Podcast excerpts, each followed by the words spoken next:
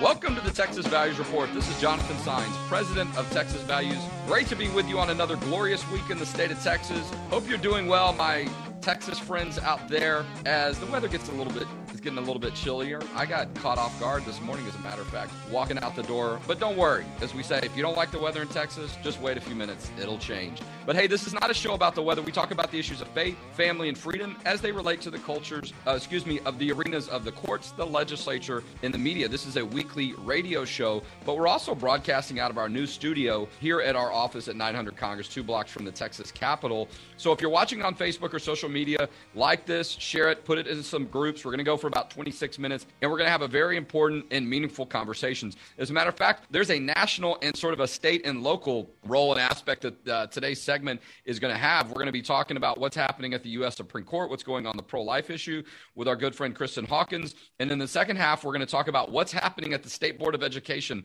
on some crazy, graphic, obscene, uh, explicit material that some people want to put in textbooks in our Texas public schools, stuff that is pro-abortion that relates to some other issues of sexuality and is just not suitable and appropriate for middle school and high school students. But that'll be in the second half. But I want to get things started off here quickly so we can get a, a, good bit of time for our national guest today. Kristan Hawkins is the president of Students for Life of America and also for Students Life Action. She has her bachelor's degree from Bethany College. She's had two presidential appointments, um, work, doing work with George W. Bush and also serving candidate role with President Donald Trump on his pro-life advisory council and has done work for many years in, on pro life work and leads one of the largest organizations across the country when it comes to life issues. Kristan, welcome to the Texas Values Report. Thanks for having me on today, Jonathan. You bet. Well, look, it's good to have a conversation that's timely. Uh, we'll probably see each mm-hmm. other in person in a couple of weeks. Mm-hmm. And that's because on December 1st, there is going to be oral arguments for a very important case coming out of the state of Mississippi. This is a pro life case that relates to a state law out of the state of Mississippi. I'll let you set that up in just a minute. But the, there's going to be oral arguments. I was just at the Supreme Court a couple of weeks ago when the Texas heartbeat law was up. That's right. Going on, but there's a lot of activity right now, a lot of discussion right now. Not only what's going to happen in these court cases, but you know what's going to happen after Roe versus Wade is overturned. A lot of mm. people expecting that to happen. There's a National Review, a magazine article that's out talking a lot about this. But you know, a lot of this is the result of some of the work that you do. So talk to us a little bit. Tell us a little bit about Students for Life, and then let's get into the heart of the discussion of what we think we might see on December 1st. Sure. Well, Students for Life is a national organization. We launched full time about 15 years ago. We currently have the honor of serving more than 1,300 groups in college, high schools uh, across the country in all 50 states. We've trained about 130,000 young people since we launched. And really, you know, we call ourselves the pro life generation. You've probably seen our signs out there at Austin um, for multiple times this year. We were there holding rallies at the Supreme Court. We were there two weeks ago uh, when there was the emergency hearing as well. But we're really more than just a pro life generation. We're actually the post Roe generation. And we firmly believe that. So everything that we focus on doing at Students for Life, the, the trainings that we offer, the changes we're making on our campuses, the advocacy work we're doing at in the 50 state capitals, it's all about preparing for this moment that we all know is very near, which is the reversal of Roe versus Wade, sending the decision of abortion legality back to the states. Yeah, look, and, and there's a lot of discussion about that issue. Mm-hmm. A big mm-hmm. part of that is because of the Texas heartbeat law, but in large part because mm-hmm. there's this case coming out of Mississippi, the Dobbs cases we're calling this. Talk to us a little bit about what that state law is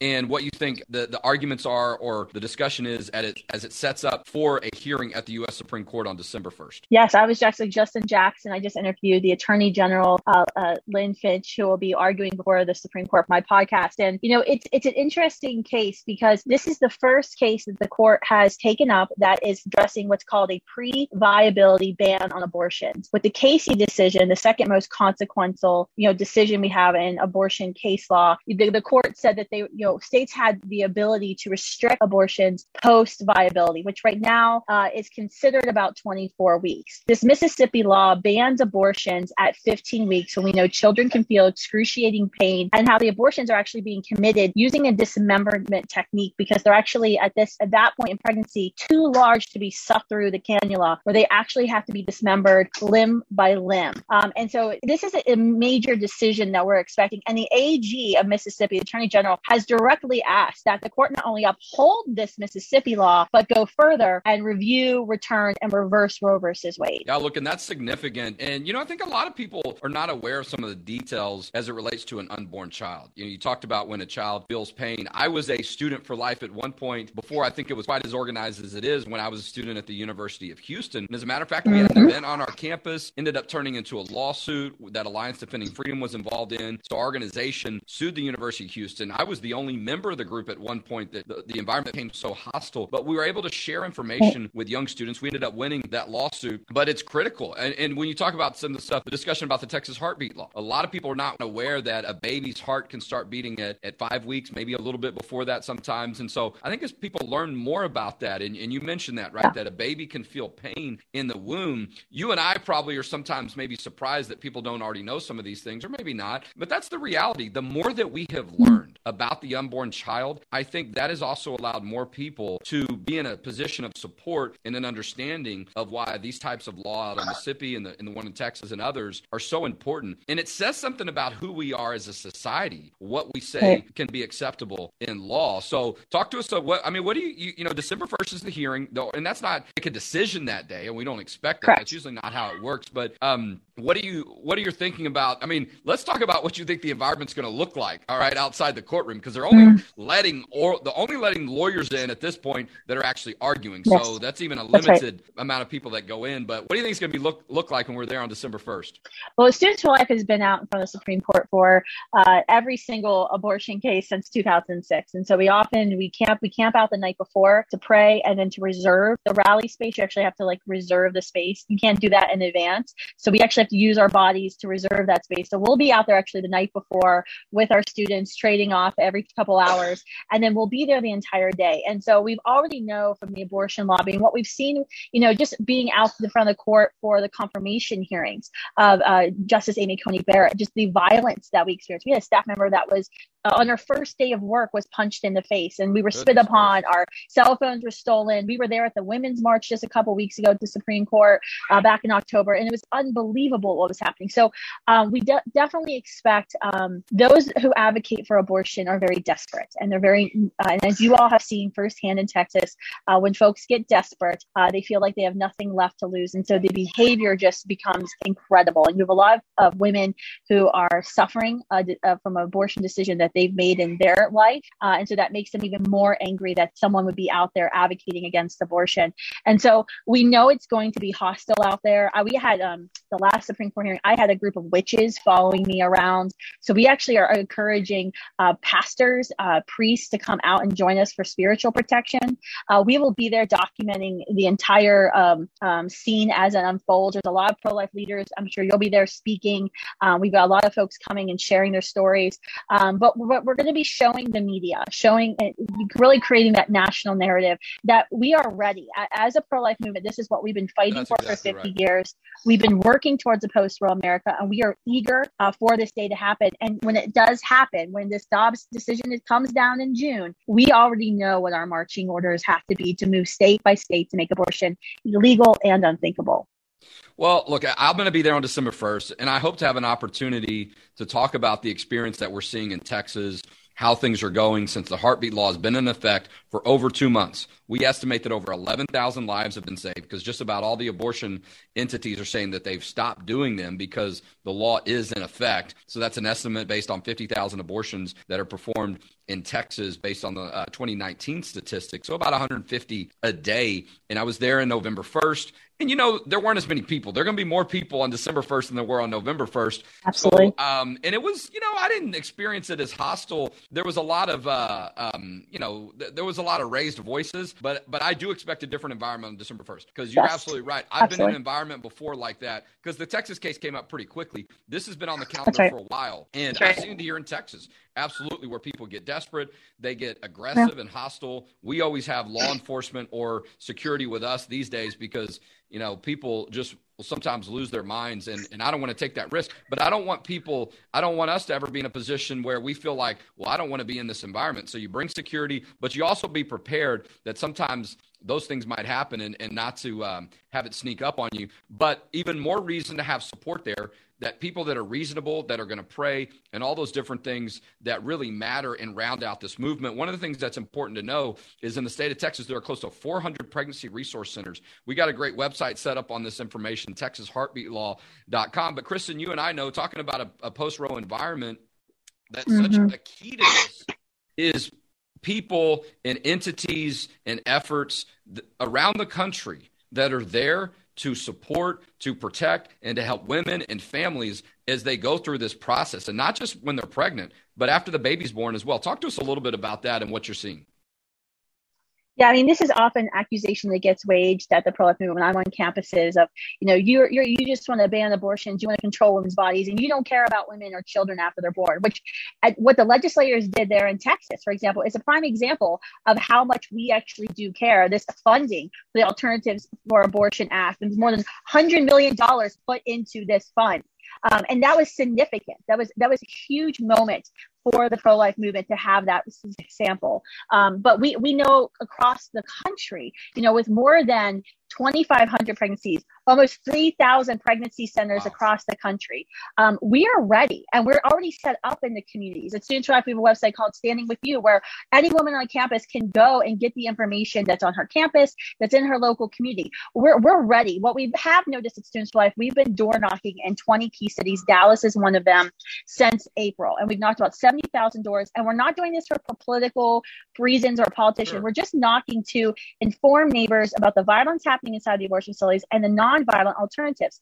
And it is stunning, Jonathan. More than 85% of the neighbors we speak with have no idea the pregnancy centers exist. And that to me is our biggest challenge in the pro life movement is that we're ready. We have the resources, but we haven't communicated that out to the rest of America. And no, that's really where I see in the next few months we've got to focus on. It's got to be key. No, there's no doubt. And, and give us your main website uh, before we switch gears and go to some work we're doing at the state level that we want to talk about? What's the main website for Students for Life? You can go to studentsforlife.org. Um, if you want to know what we're doing with door knocking in cities like in Dallas, you can go to abortionfreecities.org as well and get your church signed up to even join us. All right, very easy. Spell it out, or it's just spell out the words and you type them in. Studentsforlife.org. Right. Kristan Hawkins, president of Students for Life and Students for Life Action, has been our guest today on the Texas Values Report. Thank you, Kristan. Thank you. Thank you. Well, look, timely information. That's what we try to do on the Texas Values Report. I will be in D.C. in a couple of weeks on December 1st. It's going to be a very, very important moment and a very important time and effort there at the U.S. Supreme Court. I'm looking forward to it. You know, as a lawyer, I always get excited about going up to the U.S. Supreme Court. Um, and I'm glad that we're going to have so many friends there. So uh, just stay up to date with some updates for us on that. But I want to switch gears and talk about what's happening at the State Board of Education. And I think we're going to try to bring in Mary Elizabeth from our team either she's going to come in the studio with me or she's going to come in by Zoom. Uh, we're trying to figure that out. So I'm going to start the conversation, and then if she kind of hustles in, uh, you'll know why. But uh, look, all week the State Board of Education has been holding meetings here in Texas. All right, this is something that Texas Values has worked on since. I've been start since I started the organization in 2012 and 2013. We've always had that role at the State Board of Education. And so, all right, we need to, but we're going to need in order to do this, we're going to need to have another chair here for Mary Elizabeth um, right outside the room. She'll bring one in. So she is our senior policy advisor for Texas Values. I'm going to move over here a little bit so we can make some room for her. And, you know, look, I mean, um, the State Board of Education has already had a hearing earlier this week. And then where we're at right now is if you're watching on Facebook Thursday, on Friday, they're going to take a vote on this. They've already had the hearings on this, Mary Elizabeth. We've presented testimony, and I'm just going to set up where we are. Okay.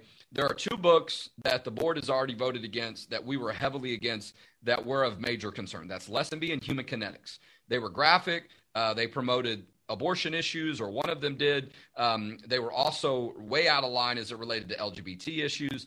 Those have already been voted down, but they need to have a final vote on Friday. That's Lessonbee in Human Kinetics. So we've been heavily against them. We thought there might be an opportunity for the Goodheart Willcox um, textbook to move forward, and we had put something out suggesting that it was generally suitable, but there were some changes that need to be made.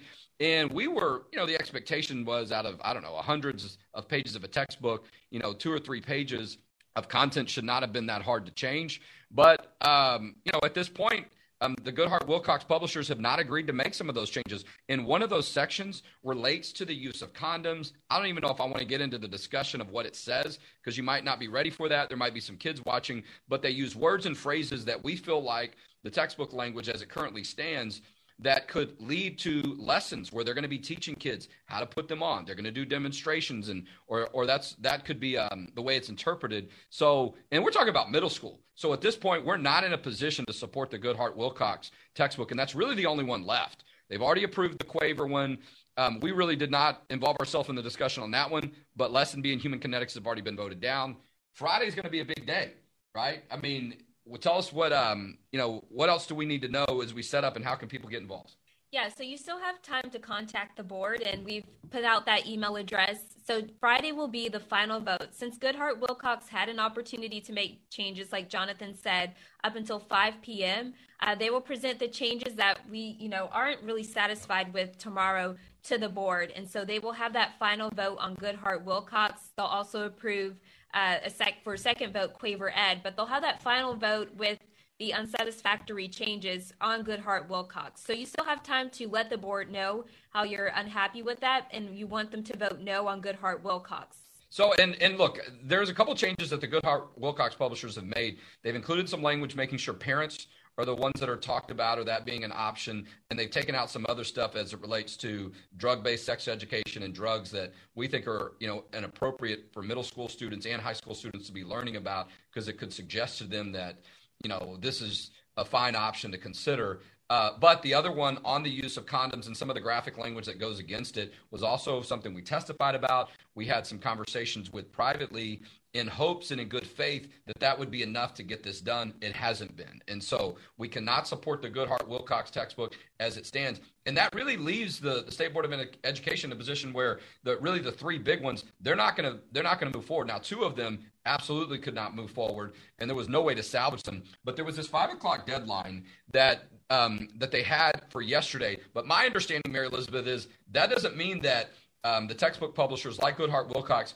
could still not make some changes by Friday. We would love to still see that happen. And so I think that opportunity still exists. So if people call and we get enough people calling saying we can, you know, we're against the Goodheart Willcox textbook because they refuse to make the changes as it relates to this section about condoms and other methods. Um, but they might, you know, if they make changes by Friday before they vote, um, this textbook could move forward. Otherwise, they're done.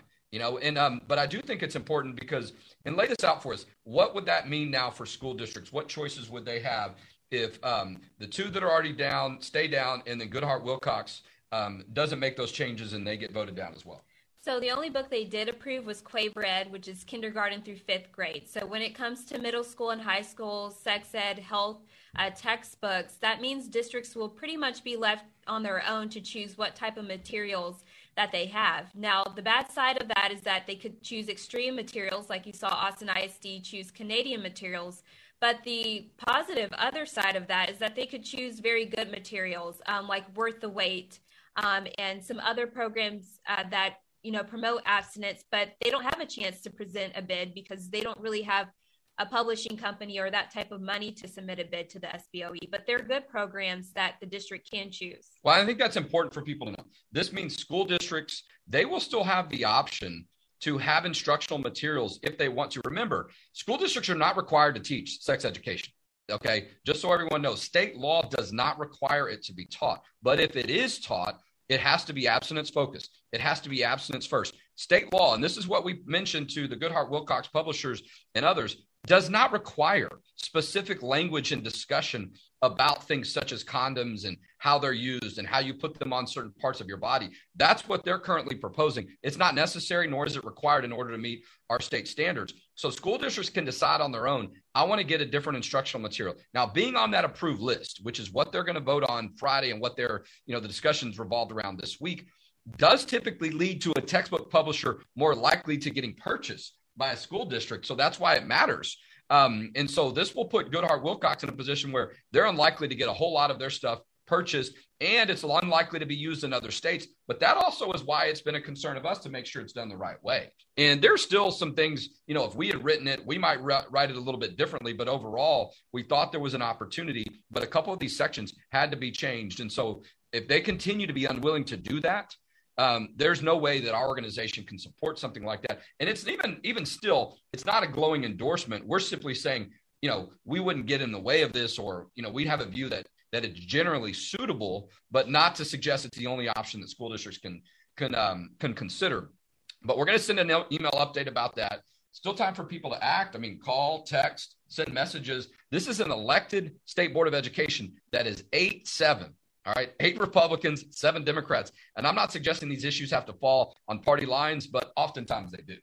Yeah, that's very true. But you saw that with the health TEKS. These issues did sort of fall on party lines, especially when it came to the more comprehensive radical sex ed issues in the health TEKS.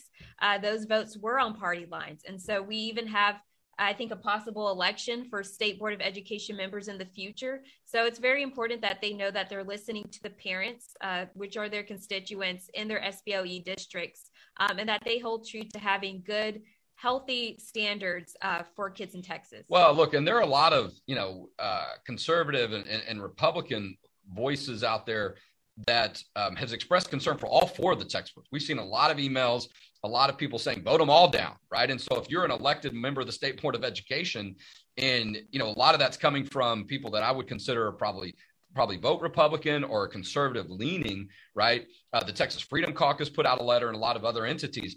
But if you've got, if you're an elected state board of education member and you're Republican, you're getting pressure already to vote all four of them down. So they're already, you know, going to have some explaining to have to do to say that we approved one of them and to put themselves in a position where now they're going to have to explain on another one and they're going to have to get into a discussion about um, while they were okay with some graphic language relating to the use and the function and the way that condoms work, that could lead to demonstrations in classrooms of how these things work for middle school students. We're talking about sixth grade. We're talking as young as 11, maybe in 10 years old.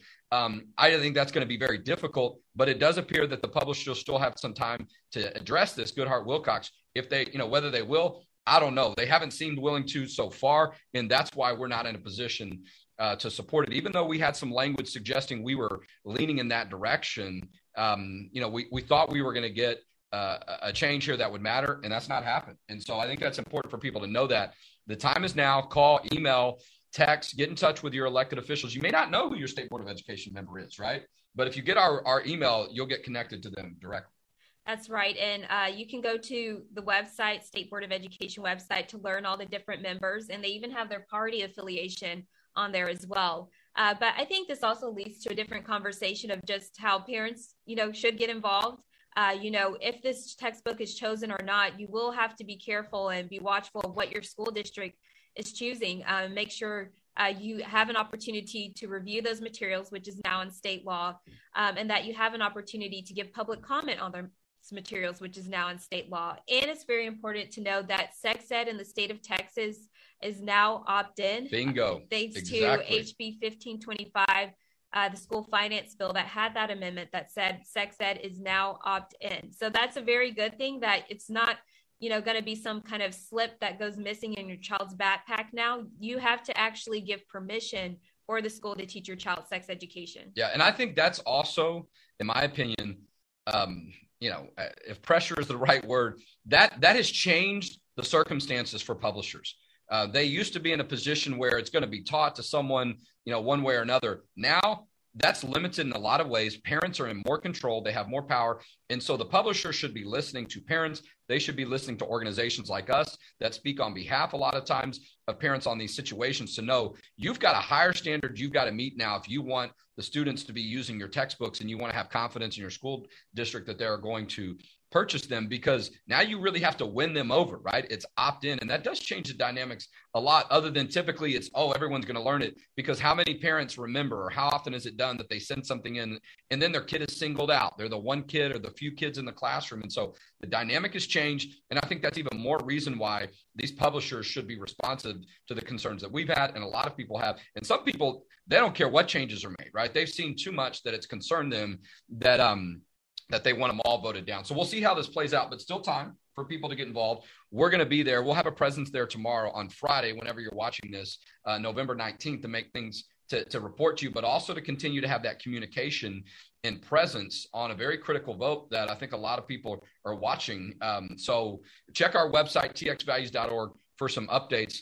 Mary Elizabeth, one last comment there were a lot of people there on Tuesday, and many of them were were concerned across the board of a lot of these instructional materials and textbooks. I, I was encouraged. I didn't see a lot of the other side, um, and so I was encouraged that you know that more and more people are recognizing the value of their voice and and you know frankly with all the construction around the travis um, building it's a miracle anybody got in there okay but to see so many of them come out and and have their voice heard or at least take that opportunity to go to the mic and speak up because we know how important it is to show up yeah, it's very encouraging because if you did participate in the TEKS testimony, we were quite outnumbered at times by the opposition.